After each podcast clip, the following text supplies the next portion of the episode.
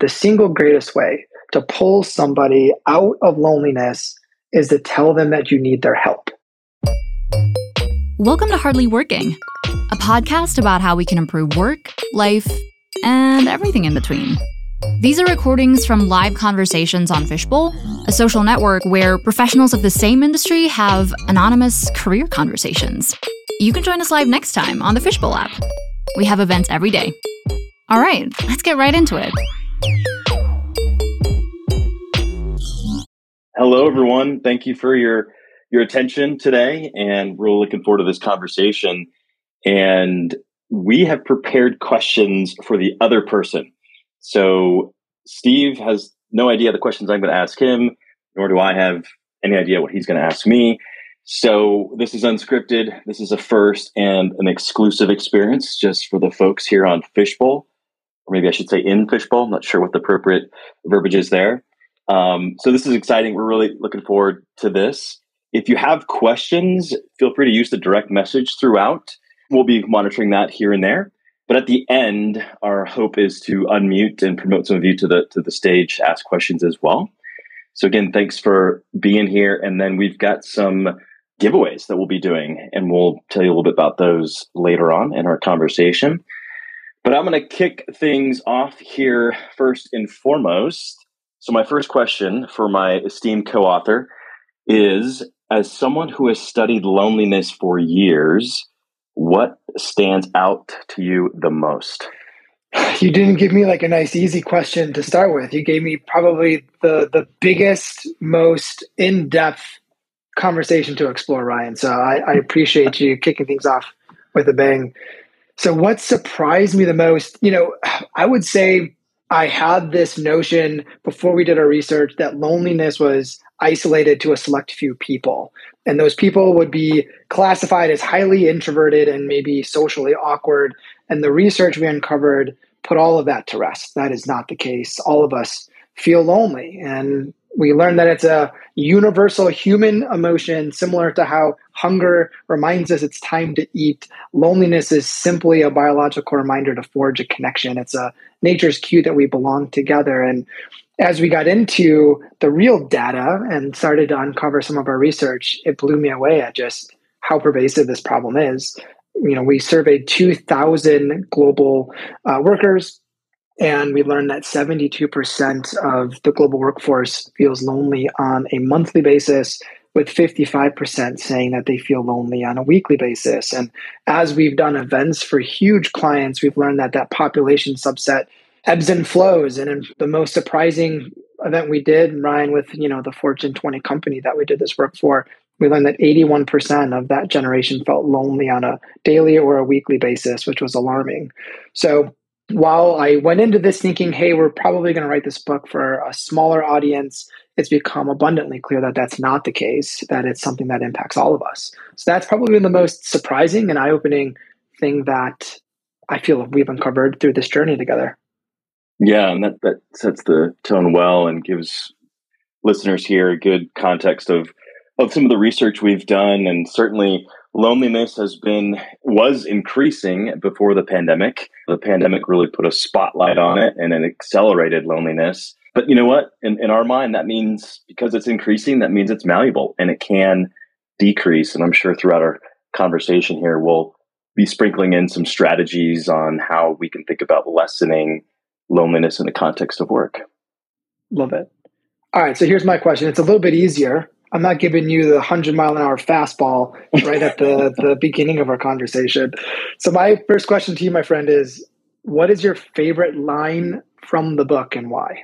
A favorite line. I think the line that jumps out the most to folks that in our conversation over the two years that we've been immersed in loneliness, the one that we get an audible sign or grunt or something from folks when we say it that gives us an indication that oh my gosh like that was an aha moment. And it's not just one line but i think it's it's essentially two lines. And it's the definition of loneliness because it, it's jarring to many folks. And it's this that loneliness isn't the absence of people it's the absence of connection. So i'll say that one more time. Loneliness isn't the absence of people it's the absence of connection. So when we share that with folks, we usually get folks to lean in. And I think that's one of my favorite lines because it's really eye opening for a lot of folks. And many of our listeners here in the fishbowl, you can probably relate, right? You've probably been in a crowded office or a crowded event or a crowded coffee shop, and you can still feel isolated. You can still feel disconnected. So loneliness isn't the absence of people, it's the absence of connection. And in the book, we go, we, we explore those connections. So we, we explore how do you strengthen the connections to yourself, to the connections with your team members, with your leader, with the organization, with the work itself. How do we connect ourselves to more meaning and purpose at work? So there's all these connections that we should be thinking about as it relates to helping us reduce isolation and loneliness. So answer to your question, Steve, that the answer, the line that stood out to most is loneliness isn't the absence of people, but it's the absence of connection. Uh, that's not my favorite. It's top five. So, you know, I'm glad you I'm glad you shared that one. The one that sums it up for me, and it's similar to yours, is the way that I think about loneliness. And it's loneliness is being seen through and belonging is being seen as, right? When you are face to face with somebody, immersed in a conversation, you can still feel incredibly lonely if that person is looking through you, if they're not giving you their undivided attention. And in a world where we are busier than ever and the margin that we have to connect with the people around us is so slim. Unfortunately, too many are looking through the people, um, especially even the people that they should be looking at more deeply. So that line to me encapsulates a lot of the essence and importance of you know what this whole conversation is all about. Wonderful. I like that line too. And we hear that from a lot of folks too, that that one stands out to them as well. All right. And my next question for you, my friend, is tell us about a time that you personally experienced loneliness or isolation at work. so, so the first question was a tough one. This is even tougher. I don't know yeah. what to expect with the third, fourth, and fifth question. Oh my goodness, my friend. So we wrote uh, this story in the book and for you know people on the call they don't they don't know me but i am as extroverted as they get and i have an abundant amount of confidence. I'm blessed with a huge family and lots of friends and up until i was 24 years old i never felt lonely before. But at 24 years old i took a very random job in a very random place a place called elko nevada and if anybody on the call knows where Elko, Nevada is, congratulations, you get 100 points. It's a tiny little town in northeast Nevada, about three hours uh, away from Salt Lake City. So it's a town of 30,000. I'm born and bred uh, in Chicago, Illinois. So I'm a, I'm a big city slicker who moved to this really tiny town. And when I moved there, it was for a great job opportunity and I was really excited It was my first consulting job um, working for a really huge company. It was an international mining company. And I wasn't worried about loneliness at all. I knew I'd make friends. I knew I'd have a lot of coworkers to be able to, you know, engage with. And it took me four months, four months of not knowing people, not feeling included, I'm from a big city. I moved to a place where hunting and fishing and you know four by fouring and doing all this stuff that was totally out of my my normal realm of activities was the norm. And I felt so lonely. And it got to be where it was really hard for me to get off the couch on the weekends. And I put on a bunch of weight and I just went into this slump. And even though I was still connected with friends and families, and I had a big community of people outside of Elko. It was the daily interactions with people who just didn't care about me, didn't really recognize me, weren't interested in getting to know me, and it felt awful. And for anybody who has ever moved to, to a new city or moved to a new team or has ever had to experience what it's like to be around people who don't really care about you, it sucks. I lived in Elko, Nevada for a year, and that whole year was the worst year of my entire life. So, luckily, when I was able to leave that job and move on to greener pastures and get back to a community of people that really did have interest and care about me, uh, my loneliness instantly was subsided. And it was one of those experiences, Ryan, that I, I don't wish on anyone. And it was something that I hated having to go through. Yeah, well, thank you for sharing that. And I knew I could go in that direction because you share that story in the book. So I knew that wasn't territory that was off limits. But no, thanks for going there. And yeah, and there's different flavors of loneliness. And what Steve just described there is what you would call situational loneliness, right? To where you're, you move teams or departments or you move to a different city like Steve did you know there's a situation that can bring on loneliness and there's other flavors of it as well but i'll leave it at that. So again thanks for sharing steve. Yeah. All right. So here's my question. Five years from now will people be more or less lonely and why? Well at the current trajectory it would be fair to assume that people would be more lonely and when we researched the over 2,000 global workers, one of the questions we asked folks was what contributes most to your or others' loneliness? And the top response was technology and social media. Close second was busyness and technology and social media. So, so if you're thinking that the top thing that we all feel like is, is contributing most to our loneliness is technology and social media, well, those seem to be areas that only are accelerating you know, especially as you think of blockchain and artificial AR and, and virtual reality and the metaverse, all these things are really starting to encroach on our connections. Now, Steve and I are very clear. We never want to bash technology because technology is useful and it's been a tremendous tool for humanity. But if we're not careful, we will continue to gravitate towards those tools and the convenience of technology, and we will neglect connection and we argue in the book that while connection's not our most urgent need, connection and belonging with other humans is our most dire need. And that's proven by one of the longest studies of adult development done by Harvard University, which studied over 2,000 individuals for over 80 years. It's, a, it's a study that's still going on.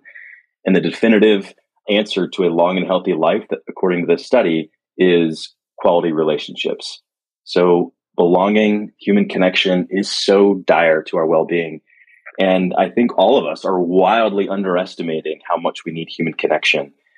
So while we will continue to adopt technology, because we will adopt technology as long as the benefits slightly outweigh the risks, we will continue to adopt technology. But the reason we adopt technology because it makes our life, it enriches our lives, and oftentimes things are more convenient. So if we're saving time by adopting this technology, I would hope we can use that extra time to forge new connections and to guard time on our calendars and our lives to actually uh, forge new connections and nurture existing ones. Yeah. So, to answer your question, are we going to be more or less? If we are at the current pace we're at, I think folks are going to be more lonely. But I'm hopeful that through conversations like these and all the resources that we've created and are looking forward to sharing with folks, I'm optimistic that we can balance this out and we can hopefully strike the appropriate balance.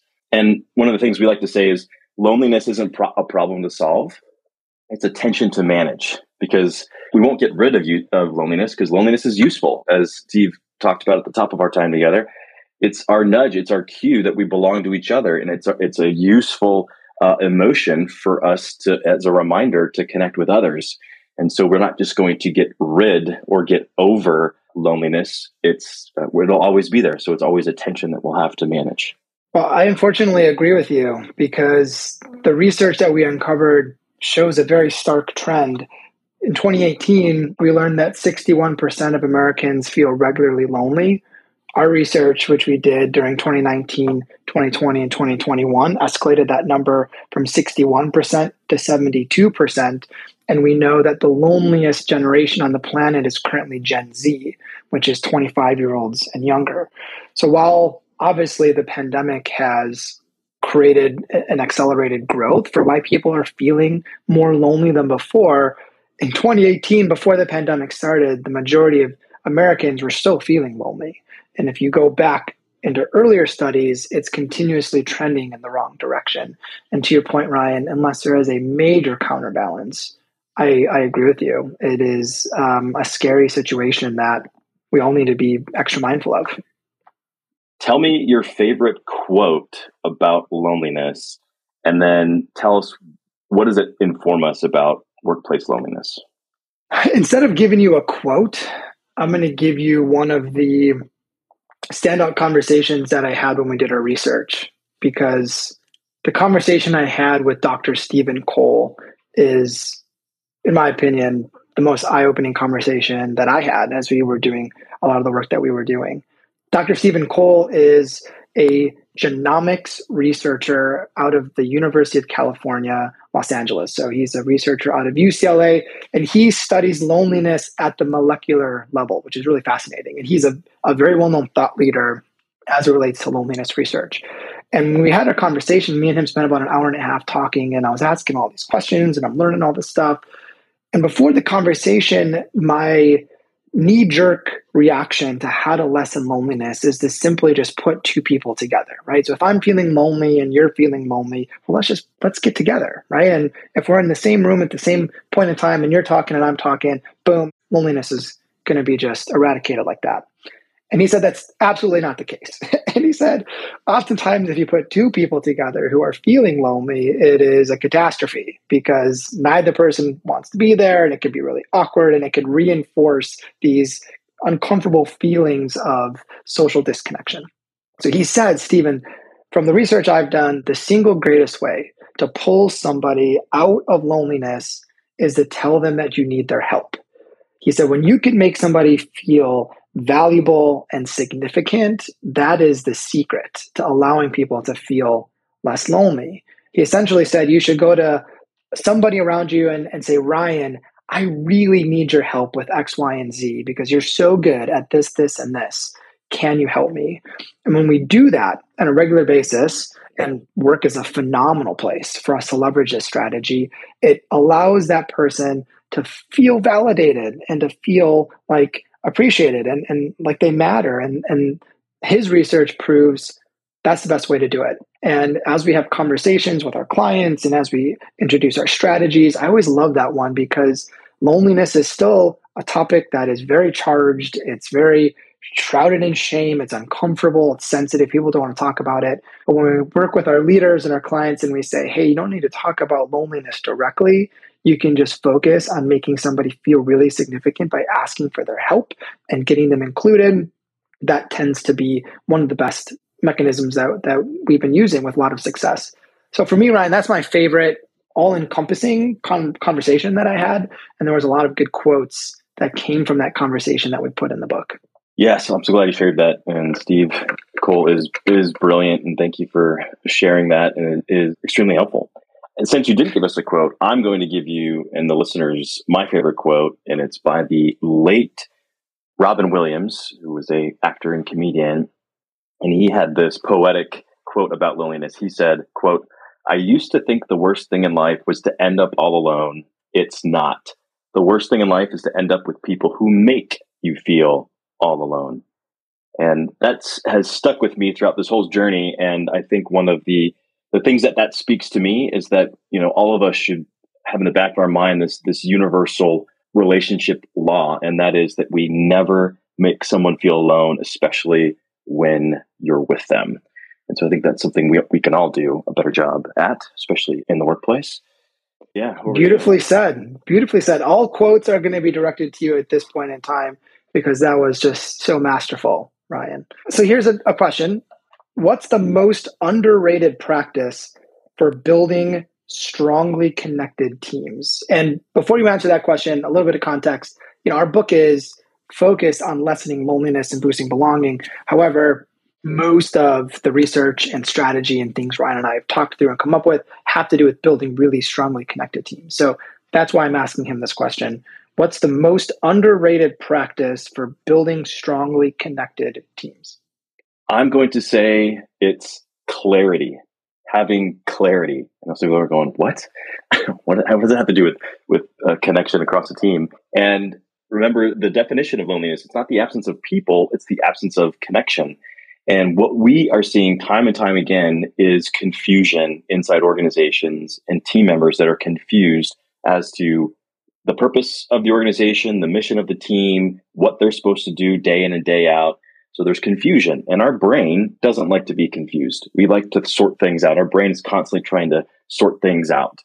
And think of it this way: think if you if I was to hand you a, a, a map and it was confusing and it was wrong or half of it was missing and you went on a hike and you got lost, that typically leads to becoming lonesome and fearful, right? If you're lost, you don't know exactly where you're going, that can be a very isolating experience.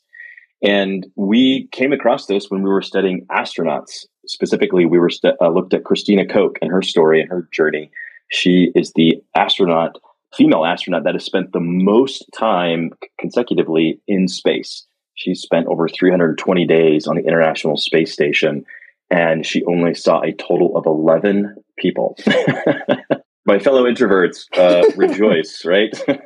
we loved looking at astronauts because it was you know these are professionals that are operating in extreme isolation. So we wanted to know how how do they function and how do they keep loneliness at bay and how do they keep a strong mental health when they're in such extreme isolation? And christina koch what she says to, to keep loneliness in check is regimentation. It's essentially clarity in her day-to-day activities. So she is very clear constantly on what she's doing and then, of course, she has a clarity in the bigger mission, which is safely up and safely down. That is underrated and consistently what we see is missing from a lot of folks. And that's not something when you're talking about loneliness. I mean, your kind of a knee jerk reaction is to go to creating connections between people. But again, it's not the absence of people, it's the absence of connection. And if we as individuals, as leaders inside of organizations, if we can create more clarity and giving clear direction and connecting people you know, have, have it, helping them to draw a straight line from the work they do to the people benefiting from that work. That's where we can see lessening uh, loneliness to lessen and more of that connection and belonging to occur. Yeah, that's one of my favorites. The other one that I love is the idea of being interruptible. And the concept of being interruptible was proven to me when I was in my senior year at the University of Illinois. So if we have any other fighting Illini on the conversation, go Illini. And my junior year, my favorite professor there, his name was Dr. Robert Husband.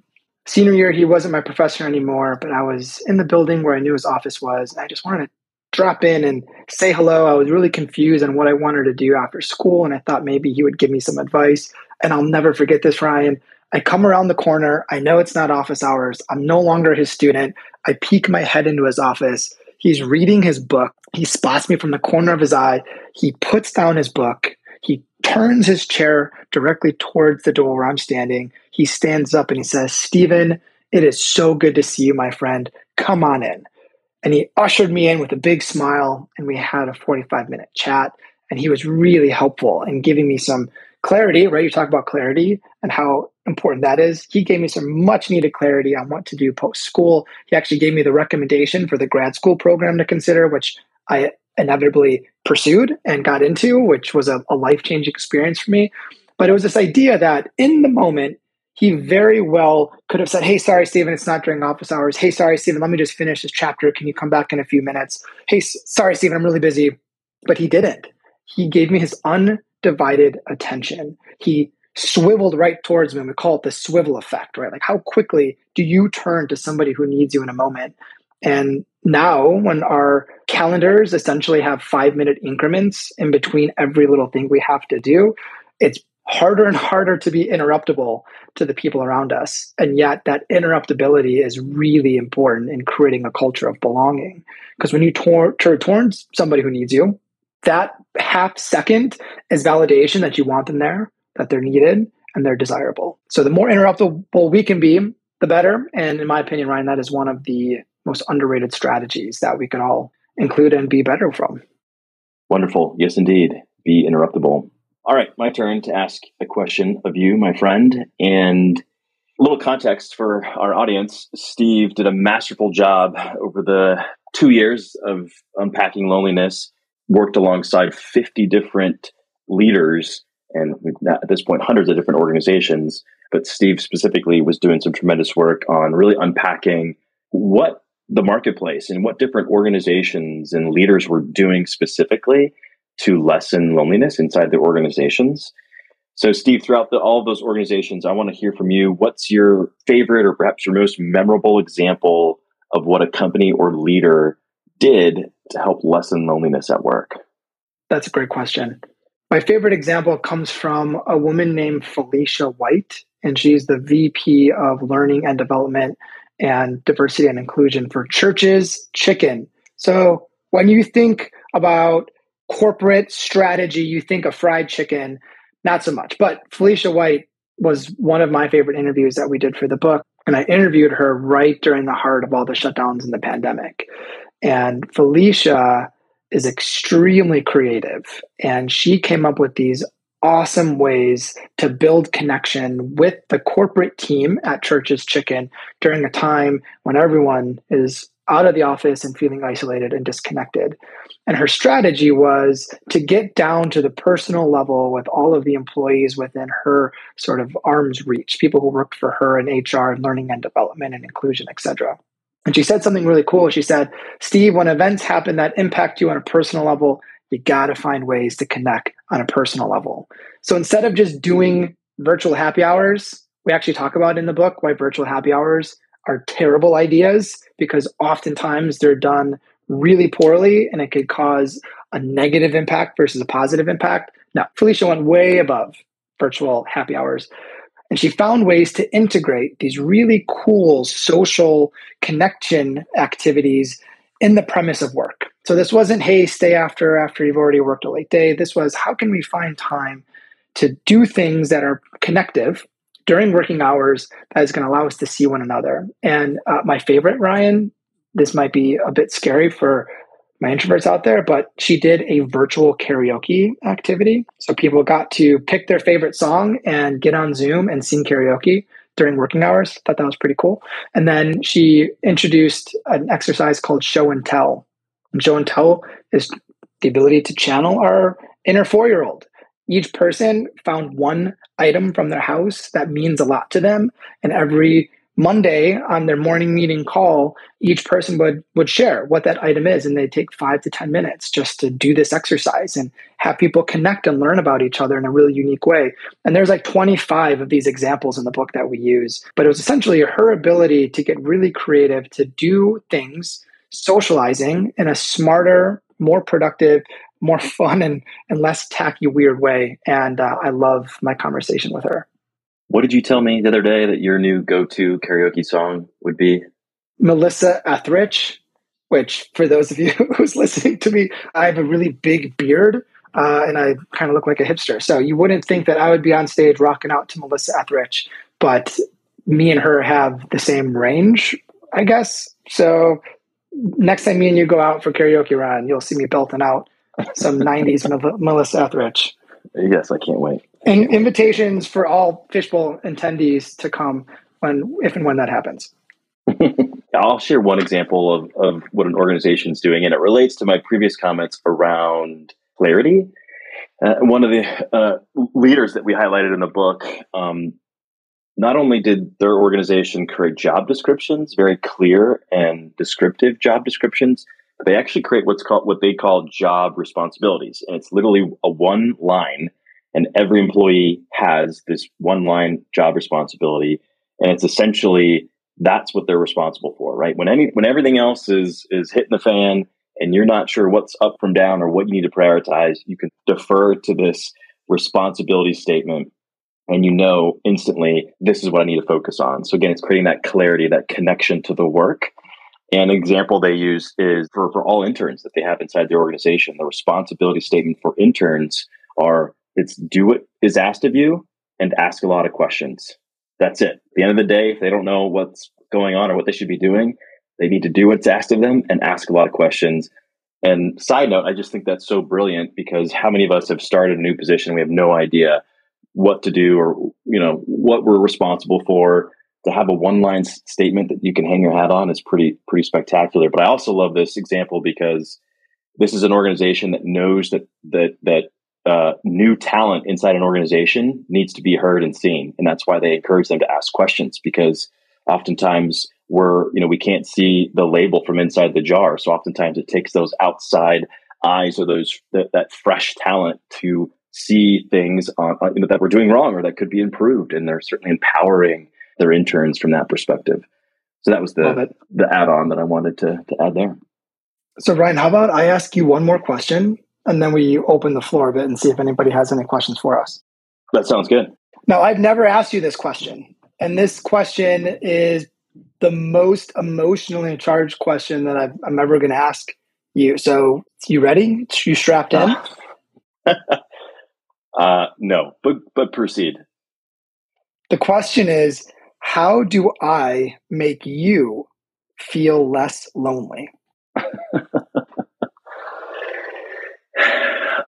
set the stage here, give a little context. I'm an introvert, as Steve mentioned earlier. He's an extrovert. So we've had fun adding our different perspectives in the book.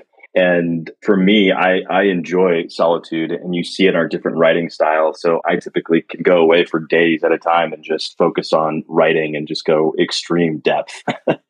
but as you can imagine, that's extremely isolating. Steve, you're always just a phone call away. And there were so many times that I'd get snarled in an idea or I couldn't push past something that we were I was trying to communicate or, or an idea we were trying to flesh out in the book. And you're always there, my man. Phone call, text. Yeah, you always have extraordinary amount of grace and always such an optimistic attitude that can even help me to step back from that ledge when I'm getting snarled in all this, all um, these ideas that I want to tackle. So I think that's that's it for me. So I'm essentially your connection Sherpa. I'm leading yes. you into the connection promised land, is what I heard you say. And thank you for those kind words. I essentially just wanted some positive affirmation in front of the 200 people who decided to come listen to us talk. So thank you, my friend, for that.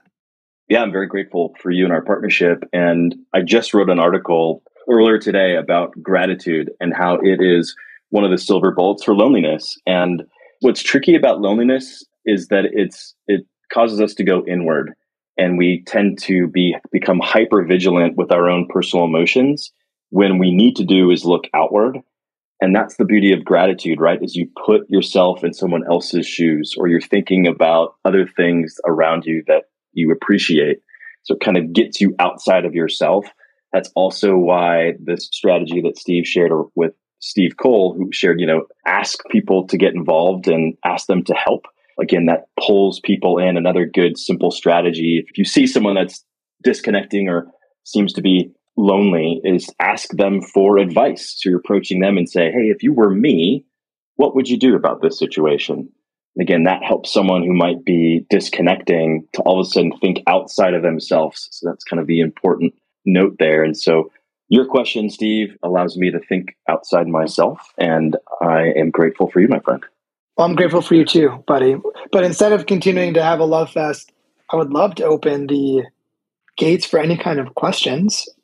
Here, Ryan, Megan asks this question What are topics that shouldn't be talked about in a workplace? It's a great question, Megan. I would highly recommend that you do not go to your team members or your employees if you're a leader and say, uh, Hey, are you feeling really lonely? You look kind of lonely. I think you are lonely do you want to talk about your loneliness? Definitely not the right way to approach this topic, even though you can assume that you have members on your team that are lonely or you're working with people who uh, are, are around you might be lonely. Our statistics show 72% of people feel regularly lonely. So you could assume that this is happening, but how you go about having those conversations takes a little bit of tact because unfortunately, loneliness is still shrouded in shame. It's still a very sensitive topic, and we have to be a bit careful of how we discuss it. So, Ryan, that's a little bit of context. Now I'll turn to you for what Megan should do. Yeah, and you know, unfortunately, loneliness ha- has a stigma, and we've encountered this time and time again. I-, I just had a call with a very large law firm earlier today, and they know that their teams are, are isolated, and many of them are experiencing loneliness but they're also a little hesitant to, to broach the topic, which I get. And so sometimes we have to think about more creative ways. So we might phrase it as talking about uh, connections or belonging or inclusion. And so those are some ways to, to really, you know, kind of use other terms that are more well easily talked about and obviously have been adopted in the workplace vernacular to use to kind of piggyback and start talking more about loneliness. Um, but at the end of the day, you know, loneliness shouldn't be shameful. It's just a signal, as we've discussed. Um, and we use an example in the book on the idea of Movember, which I'm sure many of you are familiar with, which is this group that uh, will you'll grow a mustache to raise awareness towards curing cancer.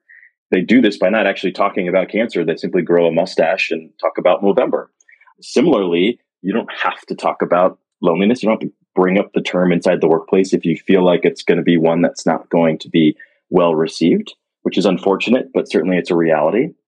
And so, again, using terms like belonging, inclusion, human connection, those sort of things can help kind of carry the, the conversation. Steve and I would encourage you to, to start talking about it and use conversations like these and use other materials that are out there to start the conversation because 100% of the time we broach the topic with clients or individuals you know as we were writing this book talking to friends and families everyone always leans in when we bring up the topic of loneliness because it's a universal human condition. Loneliness is no respecter of person. We all experience it. And so we're finally ready to start talking about it. And it might take a while for that to become a little bit more adopted inside the workplace but i think we're going to get there especially as the conversation around mental health really increases. Uh, and as we have a, a, new generation entering the workforce who has loneliness that's very top of mind for that generation, they're going to start having more conversations or want to talk about it. And then as we enter the uh, remote and hybrid work situations, I think it's only going to become more prevalent. So, what topics, back to your question, what topics should we talk about? I'm sure there's a whole list of those. Loneliness probably used to be in that category. We're hoping to drag it out of that and put it in the light because it's time. I'll also say, Megan, while the topic itself is still highly charged, we need to talk about it because the research is very clear. When someone on a team feels lonely, they're seven times more likely to be disengaged at work. They're five times more likely to miss work due to stress or illness, and they're twice as likely to think about quitting their job. Now, this is a very, very small data set that is within a very large data set that we break down in the book. There are lots and lots and lots of studies that prove how important belonging, inclusion, and connection is. And while we aren't talking about it enough in most teams, and I've been an external consultant for 14 years and I've worked with some of the world's leading companies, it still is something that is hard to discuss. Our goal with the book and by having these types of conversations is to hopefully make it a bit more accessible because when we don't talk about it, people will continue to feel a way that is bad for them, it's bad for humanity, it's bad for the workplace, it's bad for everyone. So hopefully we can find the right way to do this um, until it becomes a bit more normalized. Thanks for the question, Megan. If you're not comfort- comfortable asking a question in this forum, if you visit lesslonely.com, you can contact Steve and I. If you hit the contact tab there and reach out to us, that comes directly to Steve or I. So feel free to reach out to us there. LessLonely.com's our one stop shop of all the resources and all of our work in this space. Uh, so feel free to contact us there. Back to my question to you, Steve, which was what are, as a result of writing Connectable, how how do you find more daily connections with others? The the one of the things that I love the most is when we learn that connection can be lessened in 40 seconds. My favorite research, well, some of mm-hmm. my favorite research, there was a lot of it, but one of my favorite research studies was done by Nick Epley. And Nick Epley, he's a behavioral scientist research out of the University of Chicago. I'm biased because I'm also from Chicago, and he was riding the CTA, he was riding the train into the city, a train that I've ridden many times throughout my life. And he thought to himself, why is this train so quiet? Like there are all of these amazing people with all of these stories and all of this knowledge and wisdom and, and jokes and things that they can share, and yet everyone's sitting here in silence. So, as a behavioral scientist, he wanted to discover why that is, and he conducted this great experiment. And he put these three controls together. The first control was called the solitude control, where people were told, when you ride this train, don't talk to anyone. There was the normal control. Those people were told, do what you normally do. And surprise, surprise, what do most people do in that condition? They don't talk to anybody, they keep to themselves. And then there was the connection control. And these people were told, you need to speak to somebody that you're sitting next to on this ride. And they analyzed the experiences from these three groups and the people who were a part of the connection condition, the people who were forced to talk to strangers. Oh my God, anxiety attack. I know people are starting to get their palms are sweating thinking about talking to a stranger. But time and time again, that was the group that was happiest. They were the most joyful and they had the most engaging and fulfilling ride. Now, It didn't matter if these people were introverted or extroverted, and it didn't matter if they were the ones who initiated the conversation or received in this communication. Both people felt really good afterwards. And this study was conducted in city buses and in waiting rooms and in airports and in taxis and all over the city of Chicago. And it was abundantly clear that when we take time to connect with strangers, even if it's just a 40 second micro exchange, that exchange can be restorative.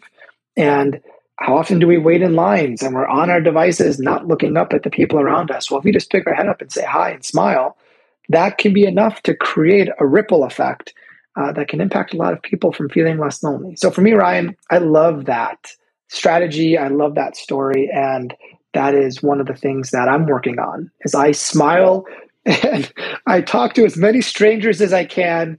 And it has allowed me to feel fully connected, my friend. What about for you?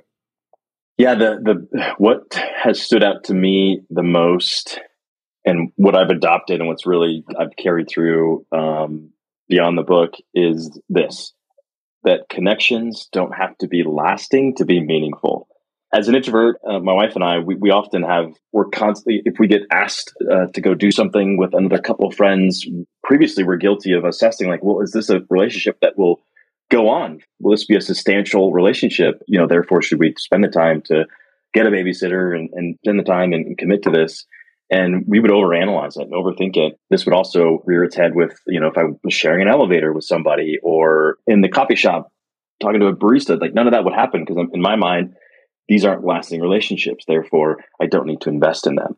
And according to the research, that is just flat wrong. And so I now make it a point everywhere I go to ask this simple question of folks, whether in the elevator, elevator, coffee shop, wherever it might be, and it's how is your day going? Whatever it is, that that subtle question, it's different than how you doing because that just t- tends to be kind of a script that we use, and we all kind of bounce it around, and it doesn't seem to jar people out of you know what they're doing. But the question of how's your day going, generally being interested in the response has created these connections that are very meaningful, even though they're not lasting. Just the other day, I asked our waiter th- this very question, and she actually said that she stopped and she said, "No one's, no one's, you know, asked me that recently." She's like, "Actually, my dog is in the vet today. We, we were having these challenges, and she was constantly checking her phone because she was trying to get updates from the vet." And it was just a moment that we shared and we kind of bonded over pets. And so again it's this idea that connections don't have to be lasting to be meaningful is has been something that uh, has changed the way i live and it's enhanced my connections and certainly boosted my well-being. Well said my friend. Yeah go ahead. I was actually going to have a question because i i think i on Fishbowl, we've seen it like people post about it in threads a bit. Um, I don't necessarily see people like saying it out loud, like I'm lonely as much. At least, like that's not what I've, I've seen. Do you have any tips for people that maybe are listening that maybe don't actually like identify themselves as lonely? If that makes sense. Like, what are some things people should look out for that like make them realize that can make them realize like, oh, I do actually need more connection, or like that's not something I think about, but I have been missing that. It's a great question you know, we wrote uh, the book to, to broach the topic and to really have people understand the science of it. And then we give some strategies in the book. But we also created all these other tools to help folks, one of which is the loneliness self assessment. Um, so if you go to lesslonely.com at the bottom of the website, it's completely free. Uh, you can take an assessment and it's it's empirically validated to actually assess your your how well connected you are to others. So that is a great way because it is, as Steve just mentioned, and we get that a lot. We hear that a lot, Rachel, that folks just aren't, it's hard to quantify and they're not sure. Uh, am I lonely? Am I burned out? Is it depression? Is it loneliness? It's hard to, hard to quantify. And partly because we don't know a lot about it. We haven't talked about it. So we, we, we're not really equipped as a species to really unpack this. And the neuroscientists have been ignoring this just as long as, as the rest of us humans. And the science around loneliness is, is really only had a breakthrough in the last six years we're going to start learning more about it. We're going to start being more aware and we're going to start being able to, to, to pinpoint it much more specifically in ourselves and others. But until then, we've got the next best thing, which is that uh, loneliness self assessment. And I'll just say, you know, there are some signs that give you indications that maybe you are feeling lonely. One is excessive work.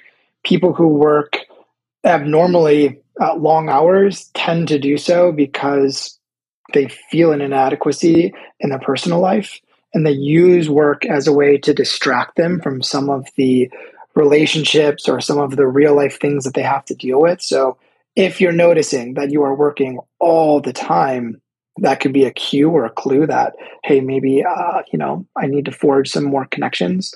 Another is what we call a lack of learning and development if you are not striving to learn, to push yourself to bigger and better things, if you become very complacent at work, that's also a sign that you're not feeling inspired by the people around you and you tend to just go through the motions. So that would be another indication.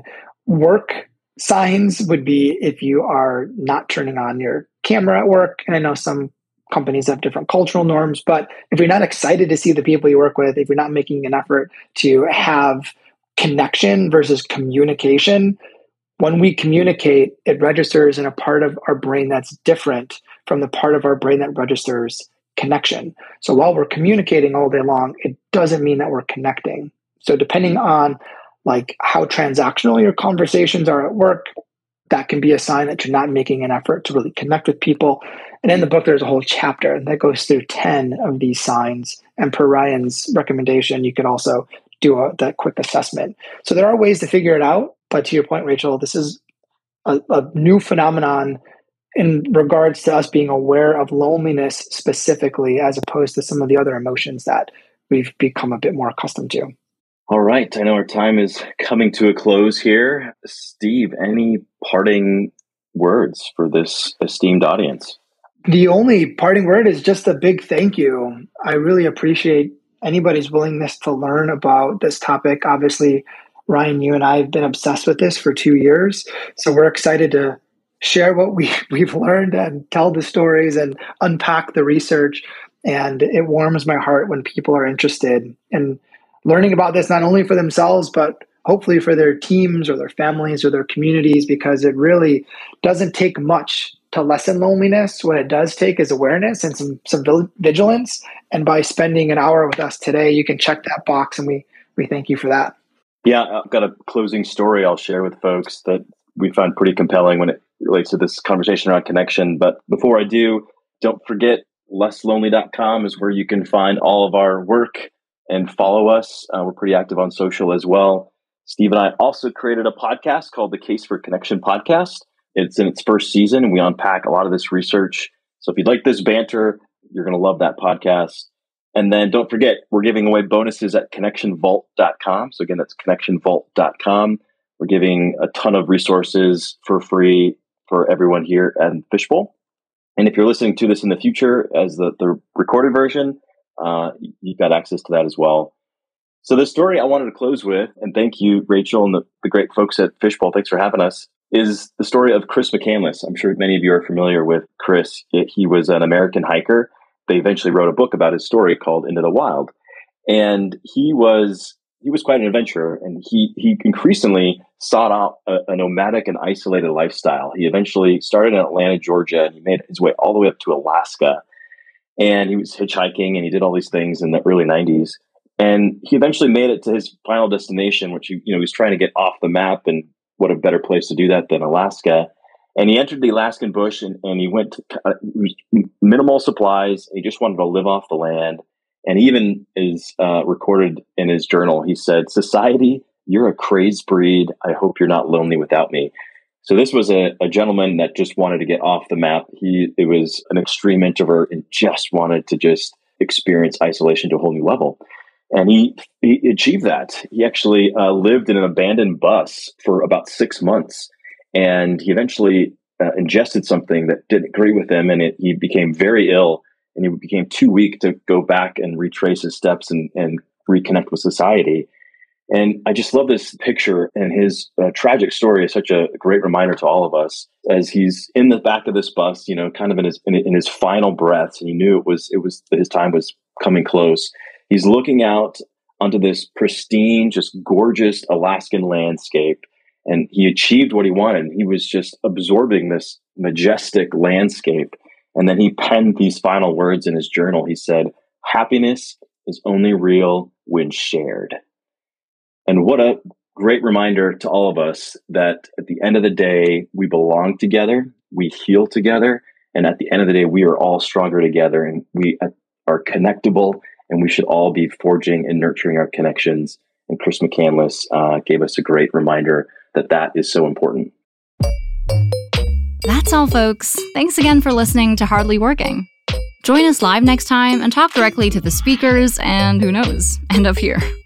Fishbowl is a social network where professionals of the same industry have anonymous career conversations.